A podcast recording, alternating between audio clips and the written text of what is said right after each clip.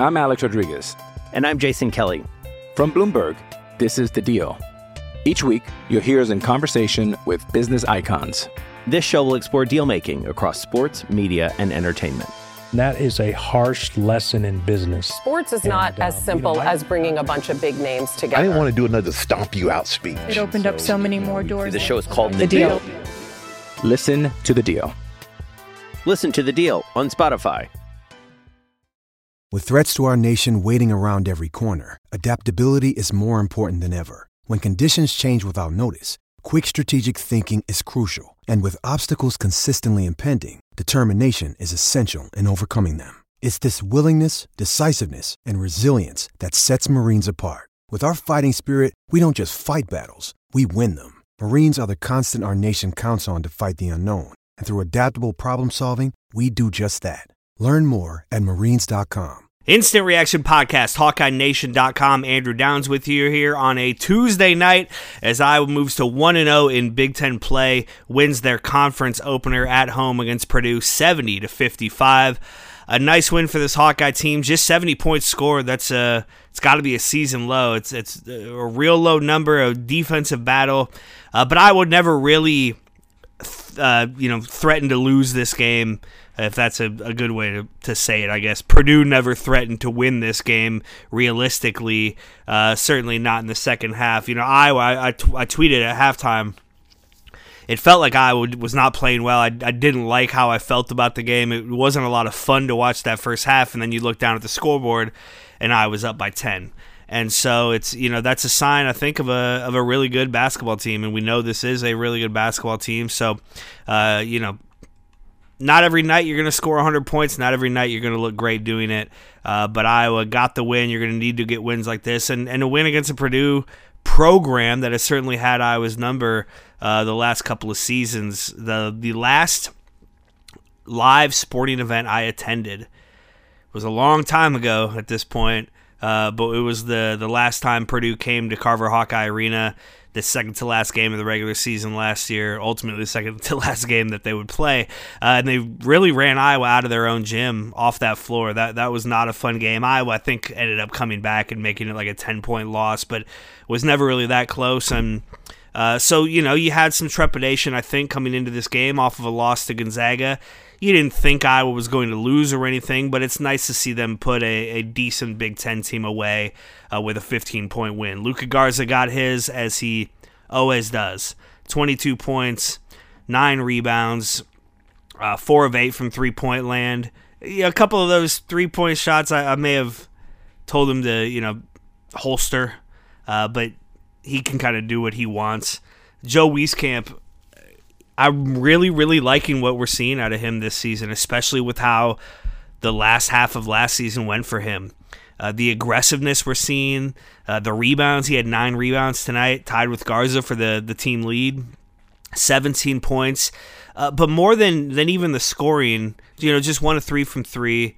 A really nice shot that he made. Six of 13 from the floor. He needs to be taking 13 shots. He needs to be putting up that much, you know, one fewer than Garza tonight. And and more than any of that is is when he takes it strong to the hoop, when he gets in there and really gets aggressive. Um, I really like to see him play that way. I hope it is gaining confidence for him to, to see himself you know go into the the thick of, of the other team's defense, go down low and and have success doing it. Would have been would have been nice to see him put down that you know big two handed dunk.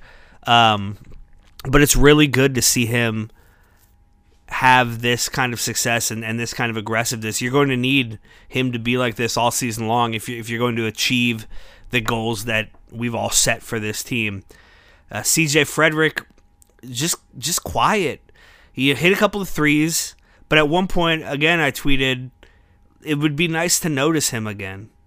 Um, now he had five assists and played a, a pretty good game, but just not the impact player that we've you know known and, and loved for a year now. Uh, so it'd be nice to see him kind of get going maybe Friday against Minnesota. Connor McCaffery, you can't take four threes. That's why they're leaving you wide open because you can't hit a three. I love what Connor does for this team on the floor. I want him in there. I just don't want him taking any shots. Um, you know, you're going to be left open in the Big Ten all season long. That doesn't mean you should be shooting the ball. You're in there for other reasons. Uh, let's stick with the the McCaffery family because you know Patrick is getting a good amount of minutes in every game. He's getting first half minutes. He's getting um, you know important minutes, and he's just not doing a lot with them. He hit a three tonight. It was his only shot, and that was cool. Had two turnovers though, and just it seems like it's all a little too much for him still right now.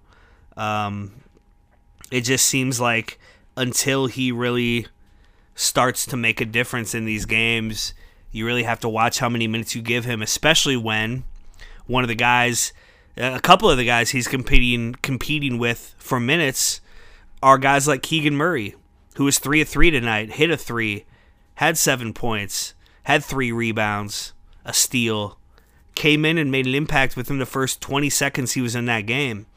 Guys like Jack Nunge, who much like Connor McCaffery, needs to stop taking threes until he starts hitting them. You know, Chad Leistikow, the Des Moines Register, texted before the game that Nunge was splashing threes in the pregame, and I'm sure that's true. And we've seen him hit nice shots before, but keep if you're not on in a given night, you can't keep taking shots. You can't keep taking threes. Again, they're leaving you open for a reason. Um. So, uh, but the, back to the Patrick McCaffery, I just think until he kind of shows that he's up to it, that he's got the speed and the strength and the basketball IQ to make impacts in these games, you really just need to watch how much time he is getting. Joe Toussaint, another guy who uh, he had four assists, didn't take a shot. I guess took one shot, didn't score. Um, had a couple of turnovers, didn't look great. I still, you know, I, I guess I'll I'll just die on this hill. Um, and it's I want to be careful about being too strong about this because it's not like I think there's some irreversible problem. There's it's not like I don't think Jordan Bohannon deserves a lot of playing time or should keep shooting any of that stuff. I just really think that um, you know he's he's kind of in his head a little bit. Bohannon is he's taking too many shots right now. I mean, he hit three threes, and that that last one was nice to see. The first one was nice to see, but man, he chucked up a shot early in the, the first half that he shouldn't have shot, and then had a wide open one that you would never expect him to miss, and he missed. Um, he's just defensively, he's a liability. I love Jordan Bohannon, and I want him to get a lot of playing time. I just would like to see what this lineup does with Joe Toussaint running the th- running the show, and maybe you find out that Toussaint is that energy guy because he because he comes off the bench, and maybe you find that Bohannon doesn't provide that spark coming off the bench, and, and you revert back to it. Um, but I think you got to try it. I don't see why not. I'm Alex Rodriguez. And I'm Jason Kelly. From Bloomberg, this is The Deal. Each week, you'll hear us in conversation with business icons. This show will explore deal making across sports, media, and entertainment. That is a harsh lesson in business. Sports is not And, uh, as you simple know, I- as bringing a bunch of big names together. I didn't want to do another stomp you out speech. It opened up so many more doors. The show is called The Deal. Listen to The Deal. Listen to the deal on Spotify. Sorry, I had to pause there for a minute because uh, my dad texted me asking if the game was over. So my dad uh, gets so intense with Hawkeye basketball games, and he's you know getting getting up there in age and has some heart issues. Has some heart issues. So the the remedy he's found is he doesn't watch the games live anymore. He waits until the game is over, insists that I text him as soon as the game is over, which obviously I forgot to do tonight before I started recording. And so so he realized, you know, it's hey, it's 10 after 10, this game must be over. Why hasn't Andrew texted me yet? Um and then I could text him whether or not he should he should watch the game. And so uh, I'm proud of him for that because that'd be a hard thing to do. Uh, I know it's something he loves, but he's doing it for his health, so I appreciate that. Um, that's kind of the, the the rundown of the box score for this, the Hawkeye side at least. Um, you know, Purdue, not a great team. that Zach Edey is going to be a problem when he's a little bit older at, at seven four. That dude's just huge, uh, but he's young. You know, Purdue again, just not not a great team. But Iowa did what you're supposed to do to a not great team, uh, and it's nice to see Iowa start one and zero oh in the conference, and and again get back to the winning ways after that loss uh, to Gonzaga. Iowa shot better uh, from three. You know, twelve of thirty-four isn't great by any means, but it's it's better than it was the other day. Uh, better from the free throw line, ten of fourteen. Would still like to. I guess it's hard to complain too much about seventy-two percent free throws, but you know you missed two early on. You missed the front end of a one and one. This those those things add up, and we we need to get a little nitpicky with this team because the expectations are, are that high. There are going to come games where missing four free throws will be the difference between advancing in a tournament and your season ending. Um, so just need to shore some of those things up. Out rebounded Purdue. Uh, good number of assists in the second half there. The ball movement was, was pretty good. Um, fewer turnovers than than Purdue. You know things things you like to see. Fewer fouls. Uh, yeah, all in all, a good game for this Hawkeye team. A good win, and now you again, you, you know, the Big Ten is a gauntlet. So now you go to a, a Christmas Day evening game at Minnesota, a Minnesota team that is coming off a a loss to Illinois last week, a win on, um, but is that was their first loss. This is a seven one seven and one team, um, and you know we'll certainly give Iowa a game on Friday night. Looking forward to that. It'll be kind of a fun way to wrap up all the uh, the Christmas craziness. We're gonna have like three days of Christmas coming up here, um, and so to kind of sit down, get the kids to bed maybe a little early Friday night, crack open a beer, and, and watch this Iowa team play another Big Ten game, and then it's on right Monday. Monday, Michigan. Oh wait, that's. I'm sorry. I'm looking at at with uh, Minnesota's schedule. There was a second. I was like, that that's not right. Um, but you know, it's just it's just the Big Ten from here on out. There's not going to be many nights off. You got, you got now next Tuesday home against Northwestern, and then you're at Rutgers uh, a week from Saturday on on the second. Um, that's a Rutgers team that's good. That's a tough place to play. It'll be interesting to see what the RAC is like with no with no fans. Uh, that's to kind of do it for the basketball portion of this. Did want to spend a couple of minutes talking football in just a second. So I haven't done a podcast about the the bowl matchup or anything like that. Um, I was surprised to see how many people were kind of disappointed in the bowl thing, and I think it's because we've forgotten that nothing is promised, and I guess that's where we're at right now because we're not sure this team's going to be able to play in a bowl.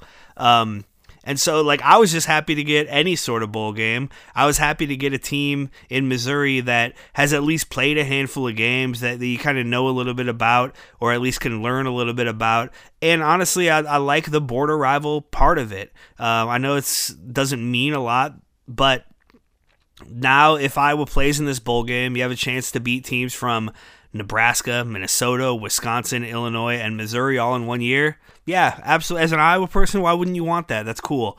Uh, just to see this team play one more time. We didn't get to see it last week against Michigan. It'd be fun to see this team on the on the field one more time. See guys like Daviyon Nixon and Chauncey Golston, who, again, according to Chad Leistikow, both plan to play if this is uh, a game that happens. The iffy part is how much COVID is in this program right now, which players have it. The players won't be back by the bowl game. The coaches can be because they're they're on a different quarantine schedule than the players are for a lot of reasons. Um, but players who have tested positive won't be back for this bowl game. This bowl game is what now eight days away on the 30th.